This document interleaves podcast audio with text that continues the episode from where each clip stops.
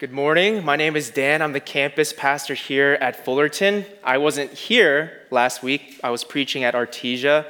And I just want to share that I was surprised when I felt this. I really missed you guys. I know I've only been here for two months, but I guess distance does make the heart grow fonder. And this whole week I was itching to be back here. And it is really good to be back here, and I'm privileged to bring us God's word here this morning. We're continuing our series in the Why series and I'm going to talk about why evangelism. And so we're going to look at Romans chapter 10, verses 9 through 15. Please give your full, undivided attention to the reading of God's holy word. Because if you confess with your mouth that Jesus is Lord and believe in your heart that God raised him from the dead, you will be saved. For with the heart one believes and is justified and with the mouth one confesses and is saved. For the scripture says, Everyone who believes in him will not be put to shame. For there is no distinction between Jew and Greek. For the same Lord is Lord of all, bestowing his riches on all who call on him. For everyone who calls on the name of the Lord will be saved. How then will they call on him in whom they have not believed? And how are they to believe in him of whom they have never heard? And how are they to hear without someone preaching? And how are they to preach unless they are sent? As it is written, how beautiful are the feet of those who preach the good news. Amen. Join me in a word of prayer. Father God, I pray that your words this morning would not fall on the path, but would fall on good soil. Turn our hearts into good soil this morning, that your words would sink deeply and bring about a change. I pray this in Jesus' name. Amen. This morning, we're going to answer the question why evangelism? But before we answer that, we need to answer the question what is evangelism? The Greek word for gospel is euangelion. And you actually don't need to know any Greek by just looking at that word, you can see where we get the word evangelism from. And so, what is evangelism? Evangelism is sharing a good message. It's sharing what we call as Christians good news. And a lot of times we'll say that the gospel is the good news. But it's not just any kind of news. And if we think the gospel is ordinary news, that explains a lot of times why we may not be evangelizing as much as we want to or we ought to. Understanding that this word is exceptional, life changing kind of news is imperative for us as Christians if we're going to go out and evangelize. What helps us understand how exceptional this news is is understanding the context in which this word was formed originally. Back in the day, this term, good news, euangelion, it was not just used in a Christian context. In fact, it was a secular term. It was used at the birth of a prominent individual, or it was used to declare victory in battle, which is why Paul says, How beautiful are the feet of those who carry good news. Literally, a messenger from the battlefield would run back home, race back home to carry this good news of victory. And it wasn't just any kind of news, it's exceptional, life changing news. Losing a battle back then, it's not like losing the Super Bowl. Your favorite team loses the Super Bowl. At worst, what do you do? You mope around for a little bit. You gripe about bad calls. But that night you go to bed, you wake up on Monday, you go to work, you go to school, your life goes on. But if you lost a battle, your life doesn't just go on. That kind of news is life changing news. If you look in the Old Testament, you see that if they lose a battle, it could lead to deportation, slavery, the splintering of families, and of course, even death. It radically changed your life. Brothers and sisters, if you are a Christian, would you be reminded this morning that the gospel radically changes people's lives? It radically changed your life. I forget that. And maybe you forget that as well. how exceptional this news is. What makes the gospel message? So we're moving from the secular to the Christian. What makes the gospel message so radical, exceptional, and life changing? If we look at verses 9 through 13, we see that Paul uses the word saved three times. This is why the good news, the gospel, is so exceptional and life changing because it's saving news. When we evangelize, we're not just sharing any kind of news, we are sharing saving news. Saving from what? We have to be able to answer this question as Christians. When we evangelize, what kind of saving news are we sharing? And I want to make it clear that evangelism in Christianity is not about saving people from unemployment. It's not about saving people from loneliness. It's not about saving people from debt. If that were the case, then you don't need Jesus, you need a job. If that were the case, you don't need Jesus, you need to consolidate your loans. If that's the case, you don't need Jesus, you need a vaccination. But we must answer what are we saving people from? 75% of adults in the United States they believe that they can live a pretty good life, a decent life without being a Christian. Do you believe that? Do you know other people who believe that? I can live a pretty decent, good life without being a Christian.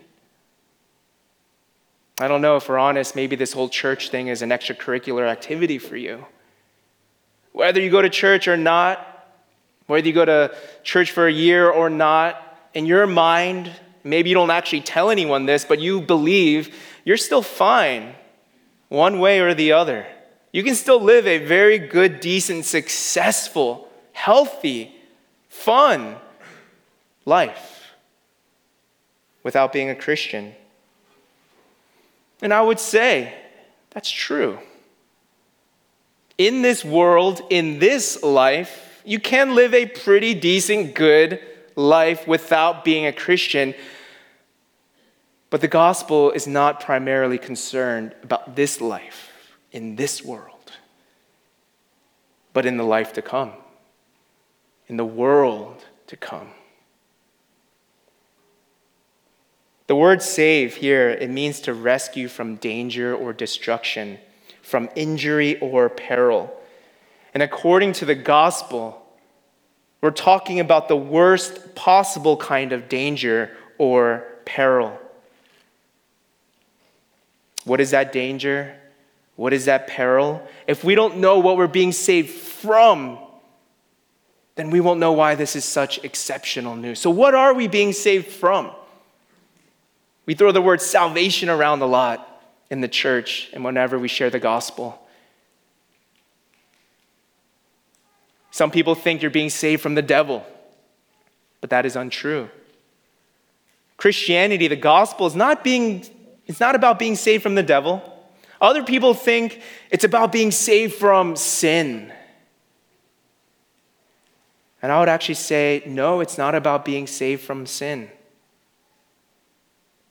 We're not saved from the devil because the devil is not our greatest threat and concern.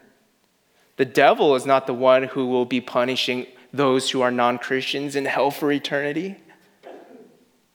Nor is it your sin that will punish you either. Now, there's nothing wrong with saying we are saved from our sin, but if we're going to be very technical here, sin is the reason why you need to be saved, but what you need to be saved from, and this is going to sound odd, but from God Himself. The gospel is about being saved from God. We are saved by God, but we are saved from God and for God. Why is it that it's God we need saving from. Because God is a good God, a loving God, a perfect God, but He is also a holy God, and He cannot dwell among sinners. And herein lies the problem is that we are all born into sin. In fact, David says we are conceived in sin, which means every single person, you, me, and everyone else in this world, from the moment that they are conceived, they have a broken relationship with God. No one is born on right terms with God. Everyone is born with a fractured relationship with God. That unless it is restored, will incur the wrath of God, which is the worst kind of danger or peril. I understand that there are many dangers and perils in this world, but the difference between those and God is that the dangers of this world are limited in duration and in degree. God is not limited in duration and in degree. And his wrath is not limited in duration and degree. Hell is not limited in duration and in degree. This is the reason why Paul says in verse 10 that those who believe in Jesus will be justified. That word justified means you're declared righteous. It means that your relationship with God is made right. But let me make this very clear everyone has a relationship with God. You all have a relationship with God. And maybe you're, you're not a Christian and you're, you're visiting us here this morning. We're so glad that you're here. Maybe you consider yourself an atheist or agnostic. But I want you to know that even if you're an atheist, you still have a relationship with God. Everyone has a relationship with God. We're all created in His image to worship Him, but because of the fall, and you read that in Genesis 3, we all have a broken relationship with God that unless it is restored, unless we are saved, we will experience the worst kind of peril and danger that there possibly is. None is righteous, Paul writes in Romans 3. None is righteous, no, not one. And the sober reality is this that without believing in Jesus Christ, who alone removes our problem, which is sin, unless we believe that Jesus died on the cross for my sin and rose victoriously from the dead, then we are still held responsible for that sin and no one is righteous, no, not one. There's nothing we can do to undo our sinfulness. And this is why God sent Jesus Christ. There's only one person. There is only one mediator between God and man, and that is the person Jesus Christ. Friends, this is why we love Jesus. Isn't this why we worship Jesus? We adore him. We sing to him because he alone rescues sinners and saves us from the wrath of God. Why aren't we so eager to evangelize to others? Why am I not so eager? And I thought about this, and I struggle with this as well. I think one reason is because many people, they don't look like they need saving. We don't see their broken relationship with God so clearly. You just see parents, you see relatives, you see friends, you see coworkers. We don't always see that they have a broken relationship with God and that they need saving. It's because they're healthy because they're successful, because they're happy. But don't be deceived. It's so important that we understand this. They are healthy, they are successful, but all of that is because of what we call God's common grace. God's common grace is the reason why people can look fine in this world. But apart from God's saving grace, they remain fallen in their sinful nature. Let me say that again. God's common grace is the reason why unbelievers, non Christians, are smarter than you are, happier than you are, more successful than you are. But don't be fooled or deceived. That common grace, although it will make them look like they are fine, they are still fallen apart from God's saving grace. And unless they place their faith in Jesus Christ, they are still responsible for their sinfulness. They're guilty before a righteous, holy God. Jesus shares the parable of a rich fool in Luke chapter 12. This, this guy who gets wealthier and wealthier and wealthier, and all he can think about is where he's going to store all of his treasure. And he keeps building bigger and bigger and bigger barns, and then one day he dies. And his life is taken from him. And in that parable, he's called a fool. I don't think he is the only fool in that parable. I think as Christians, we are also fooled by looking at people like him and think that they're fine because they're so successful. None is righteous, no, not one. This leads us to the question now why do we evangelize? And the first reason is this we evangelize because no one will be saved without hearing the gospel. Let that sink in for a second. We evangelize, we share the good news about Jesus Christ because no one will be saved apart from hearing the gospel. So, what happens to that person in that unknown region, unreached by missionaries, who never hears about Jesus Christ or hears the gospel? How do you respond to that? How do you answer that? Some may say, We don't know. Others may say, I don't want to think about that. While others may say, There's got to be another way. Friends, we do know. We have a very clear answer to that question. If you didn't know the answer to that question prior to this morning, I want you to know the answer to that question right now.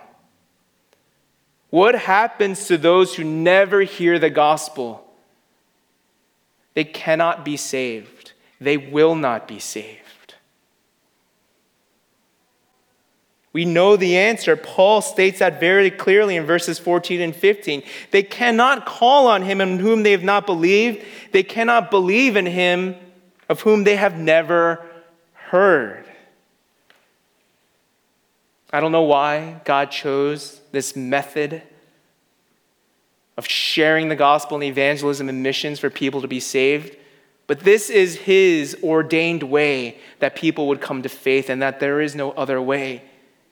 There is no side door into heaven.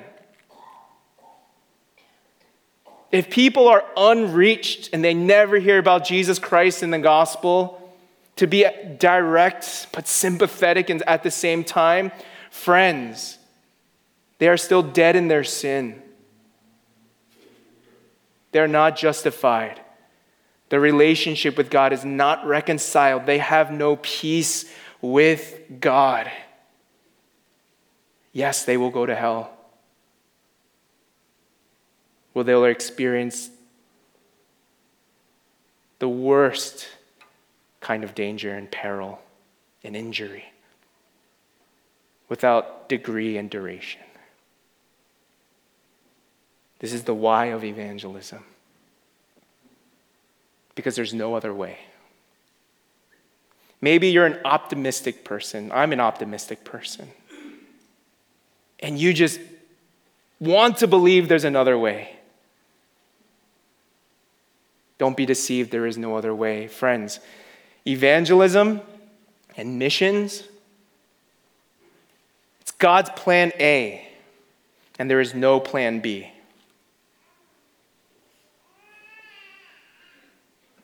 The longer we as Christians believe that there is a plan B, the longer non Christians will go without hearing the gospel. There is no plan B for your parents. There is no plan B for your children. There is no plan B for your friends and your coworkers. There is no plan B for the strangers out there here in SoCal. There is no plan B for those unreached people groups out there in the middle of nowhere. We must not believe in a plan B because Paul teaches us here there is no plan B. Unless people are sent, unless they are preaching, people cannot hear. If they do not hear, they cannot believe. And they cannot be justified. And they cannot be made right with God. To grow in our evangelism, we need to embrace and espouse these difficult, tough truths. And so, one thing we need to stop believing is that there is a plan B. The second thing I, I need to stop believing and we as Christians need to stop believing is that it won't be that bad. Sometimes we think it won't be that bad. And if we don't think it will be that bad, then of course we're not going to evangelize. But Paul teaches us here that it will be that bad. In verse 11, Paul says, Everyone who believes in him will not be put to shame. So if you believe in Jesus, you repent of your sins, acknowledge I am a sinner, I cannot save myself. I trust in what Jesus has done on the cross. He died for my sins, rose from the dead, and I'm saved by God's grace. It is free. God doesn't ask me to do anything or to earn it. If we believe that, we will not be put to shame. But those who do not believe in Jesus will be put to shame. Now, that doesn't sound that bad, does it? Wait, so you're telling me the worst thing that's going to happen to someone who does not believe in Jesus and is not a Christian is that they're going to be put to shame? When I was in middle school, I was watching a movie and I drank too much too much soda. I had to rush to the bathroom and I didn't want to miss any more of the movie than I than I had to. I wasn't really paying attention and I ran right into the ladies' room right into a group of ladies who were wide eyed and shocked as they saw me run in there. And I was so embarrassed. And I scurried out as quickly as possible. My face, I felt it was burning because I was blushing and it was so red. I think that's what we think about when we think about shame, just being embarrassed. But that's not the kind of shame that Paul is talking about here. The shame I just described for the most part, it's brief, it's temporary, and it's reversible. The kind of shame that Paul is talking about here is eternal and irreversible. The definition of this shame, as you can see, is one is said to be put to shame who suffers of repulse or who some hope has deceived. This kind of shame is the ultimate deception or the ultimate self deception they will experience this deception. Their hope will deceive them. What is your hope? It's where you place your confidence. It's what you trust in. It's what makes you feel safe and secure, okay and fine. What is that in your life? Be honest with yourself. Why do you feel secure? Why do you feel like things will be okay? Is it because of your investments? When you check your bank account, you feel okay? Is it because of your marriage or your family? Is it because of your career? Is it because you are successful, popular, good looking, skilled? Be honest. What is the reason why you feel so safe and secure that you are fine? Many people in this world feel that way. They're so gifted, talented, they have achieved much in this world. But what Paul is saying here that on that day, when they stand before their creator God, that hope will deceive them. They're going to realize at that moment none of those things mattered. None of those things remove a single one of their sin and make them right before God. That is the worst kind of shame and everything is on the line. So it's so much more than just being embarrassed. In Revelation chapter 1, John writes about how Jesus Christ is going to return. Can you just remind yourself, just tell yourself that, preach it to yourself for a second? Jesus is coming back. And he will judge the nations.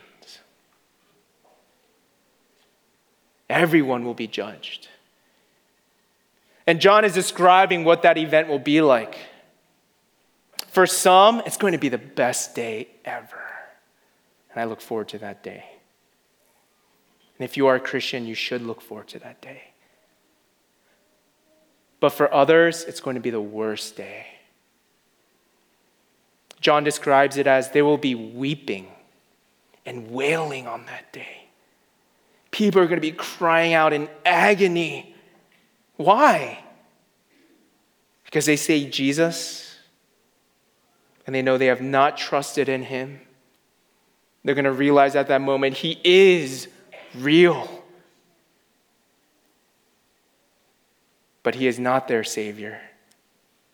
And they will weep and wail in realization what is to come. This kind of shame is the worst kind of shame. Friends, there is a hope that will not disappoint. Read with me here Romans 5 5.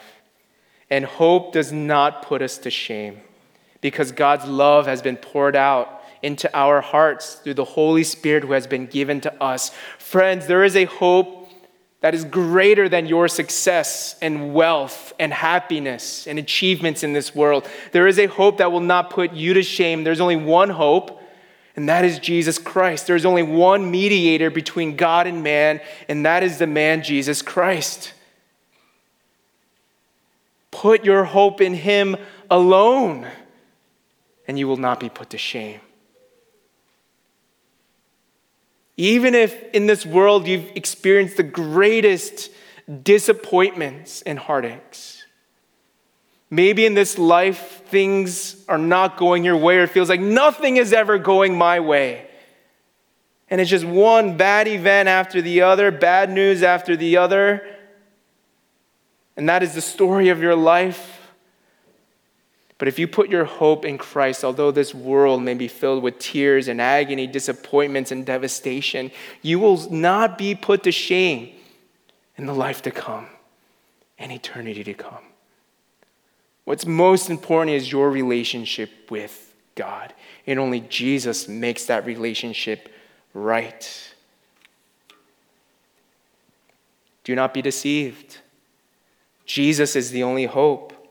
Let me read for you what J.C. Ryle, he's a, he was a bishop in the 1800s, what he wrote. He says this However sinfully and carelessly men may go on while they live, they secretly cling to the hope that they will be found among the saints when they die. They seem to embrace the idea that whatever they may be in this life, they will be found suitable for the inheritance of the saints in the life to come but it is all a delusion. Are you secretly clinging to the hope that you will be found among the saints in the life to come? Please be honest with yourself. Are you secretly believing that on that day, for some reason, you will be fine?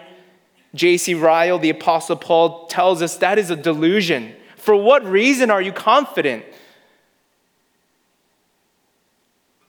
Only Christ gives us that confidence. Only if we believe in Him alone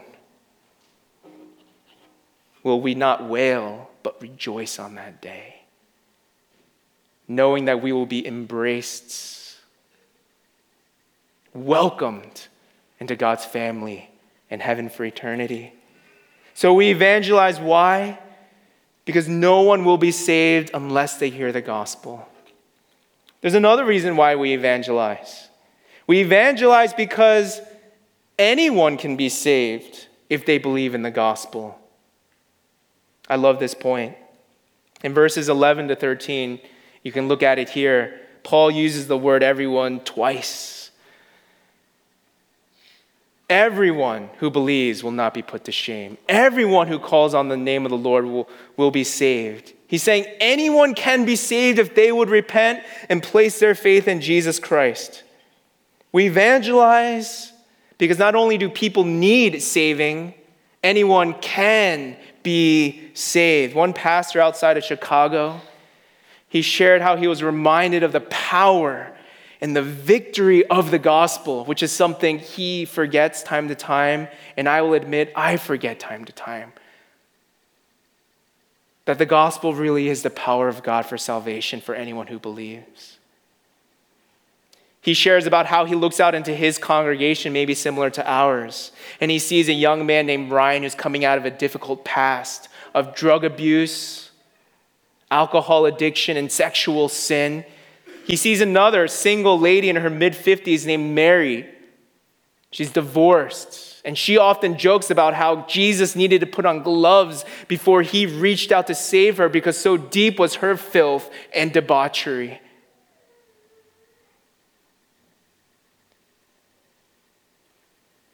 That's not true. No gloves were needed.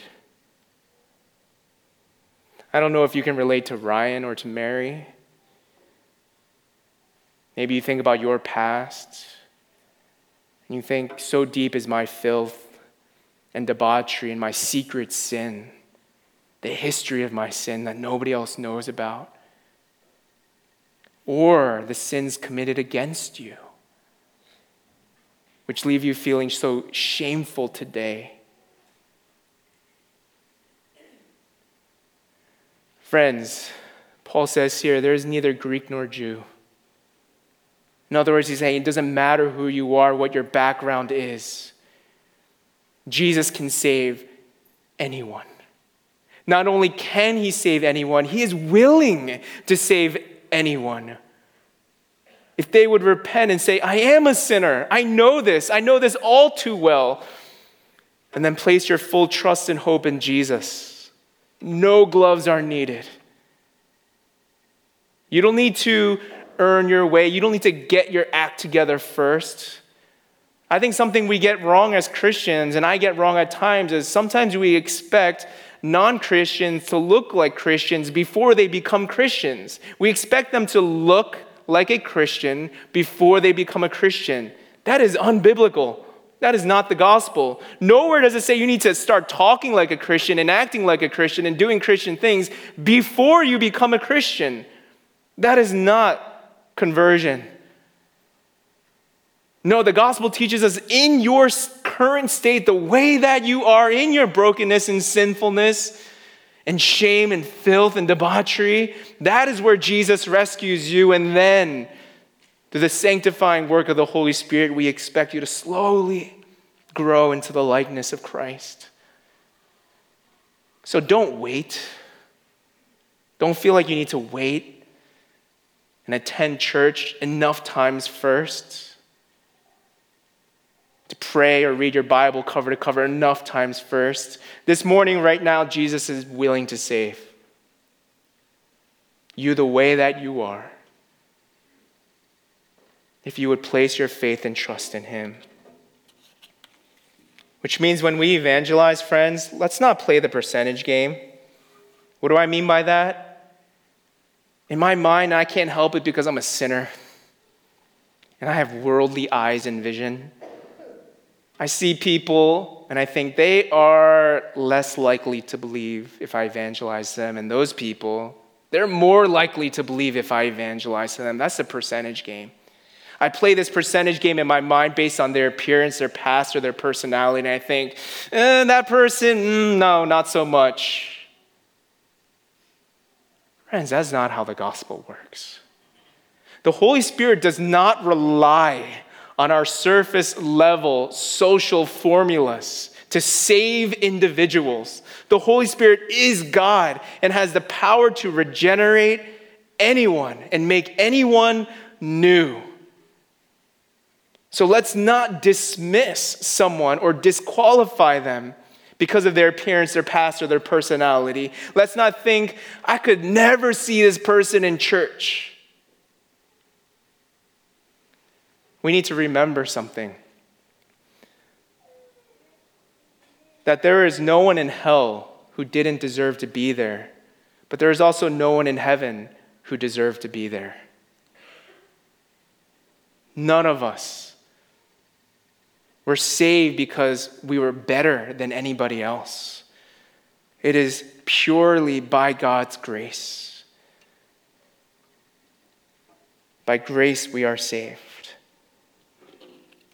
The Westminster Confession of Faith read with me here, says this As there is no sin so small, but it deserves damnation, so there is no sin so great that it can bring damnation upon those who truly repent. There is no sin so great that you could ever commit. There is no past so horrific that if you repent, you will not be forgiven.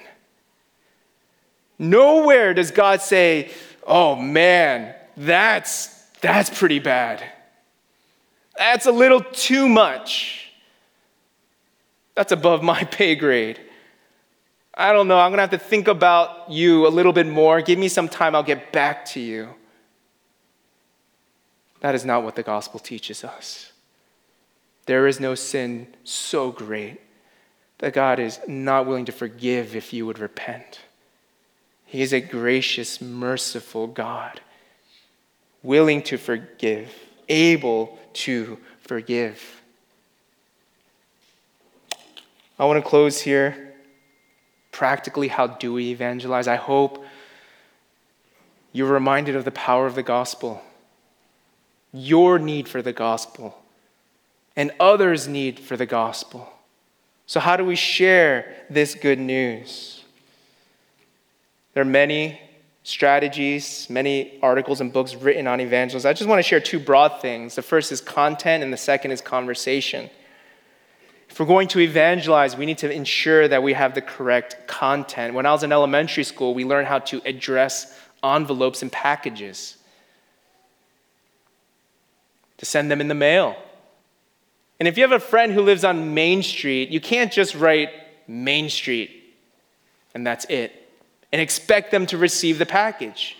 That's not enough information. There are 11,000 main streets in the United States.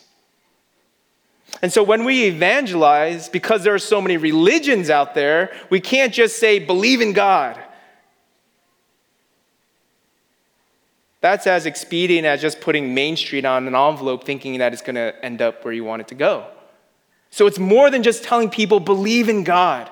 As Christians, we need to make sure that we know what the gospel content is.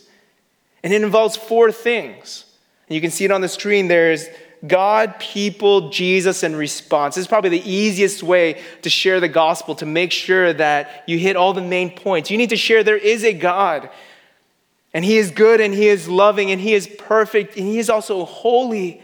He created us to live with Him and to worship Him and to know Him, but because of our sin, all people are fallen and our relationship with God is broken. There's nothing we can do to make ourselves right with Him. But God, in His love, He sent Jesus Christ, His Son. Perfect, fully God and fully man. Because He was fully man, He could represent us. Because He was fully God, He could save us. And He alone took our sin and he rose from the dead. And if we believe in him, and this is the response repent. Acknowledge you are a sinner. You don't have to repent of every sin you have ever committed. Nobody remembers that. But you're acknowledging, I am a sinner and I sin and I can't save myself, but I trust that Jesus did everything I could not do. He lived that perfect life. And when you do that, you are covered in the righteousness of Christ. Which means that as a Christian right now, can you be comforted with this truth? Maybe you had a bad week as a Christian, it was not your best week. Maybe you haven't had the best year as a Christian. But if you are truly in Christ, God treats you like his son. You are loved like Jesus. You are adopted. He sees you not according to your sin, even though you have sin, but He sees you with the righteousness of Jesus Christ. You're not on God's bad side. As a Christian, you can never get on God's bad side. As a Christian, God is never angry at you, ever. Jesus took all of that anger and wrath on the cross. He took all the shame on the cross. So that when you sin, God does love you as a father. He may discipline you as a father, but you only receive love. You never taste or experience wrath or anger ever as a Christian. That's beautiful. That's what the gospel teaches us. And we want to present that to those who do not know Jesus. Also, conversation, and this is practical. One pastor outside of Tennessee, he suggests this. I think it behooves us as Jesus followers to be more Socratic and less didactic. So we do need to be didactic in the sense that, like I just shared, we need to present the correct content. But he's saying, let's be more conversational. Let's listen more than we talk. And I think what he says is spot on based on something that I read. That 83% of atheists and agnostics believe evangelism is extremist. That the public, they have a very negative view of evangelism. But that doesn't mean they're unwilling to talk about Christianity or religion. In fact, many are, but in a casual conversation, one on one or in a group setting. And so in our conversations, we want to be casual. And I think there's wisdom in that. Some people may say, no, I'm going to stick to handing out tracts and open air preaching on the street corner. And God can use that, don't get me wrong. But just like how Paul, when he traveled from city to city to city, he understood the context of each city and he knew how to contextualize and to deliver the gospel to them without tampering with the content. And I think the same way we can learn as Christians. If this is people's view of evangelism, but they're willing to talk about Christianity in a casual conversation, so let's bring it up casually and winsomely to engage our culture. Be casual in our conversation, but urgent in your engagement. And don't think that just because you're casual in your conversation, it means you're not taking it seriously. You can be casual and serious at the same time. So, friends, let's pray for courage. Pray that God would put people on your heart this week give you the courage and the boldness to share your faith. And maybe you're not at a point yet where you're ready to talk about God and people and Jesus in response. Invite them to church. That's not the same as evangelism, but this is a place where you know they will hear the gospel. Invite them to church. And do not wait for the perfect time, because I'll tell you right now, that time does not exist. You're waiting for that perfect time when it won't be awkward, does not exist. Don't wait for that time, you'll wait forever. Find ways to bring up your faith. Informal ways. Tomorrow is Monday. So let me give you a suggestion. If you're at work, you're at school, wherever you are, just ask, hey, what'd you do over the weekend? They'll share. And if they're nice, they'll ask you, what did you do over the weekend? Hey, I was at church. And let me tell you about my church or what I learned. And hey, have you ever thought about going out to church? You want to visit my church? On Friday, ask someone, What are you going to do over the weekend? What are your plans? And if they're nice, they'll ask you, What are your plans? Say, I'm doing this, I'm doing that, and on Sunday, I'm going to church. Would you like to come? Find informal ways to bring up your faith. And I'll be the first to say, I get scared. I'm a pastor. I'm afraid at times to share the gospel. It's awkward, it's confrontational. I'm worried about rejection, and more than anything, I'm terrified about looking stupid. And so I need to pray for boldness as well. And I wish I could tell you that whenever I share the gospel and invite someone to church, it always works out. When I look back, I think the last 10 times I evangelized and invited someone out to church, they didn't come out to church and no one made professions of faith. If I can go back and remember the last 10 times I evangelize or invited someone out to church, I'm 0 for 10. So it's not like pastors are always successful in their own evangelism, but I'm reminded of this that I am not responsible for their response, and neither are you. We are not responsible for regeneration, for changing hearts and converting people. That's what regeneration is to make new. Friends, we are responsible for carrying the news, but not for making people new. That is the work of the Holy Spirit. Faith is a gift from God. And to close, but there is no faith without hearing. Faith is a gift from God. But like we learned, there is no faith without hearing. I pray that there will be more hearing this week because we at Christ Central will be, do, will be doing more sharing this week. Let's pray.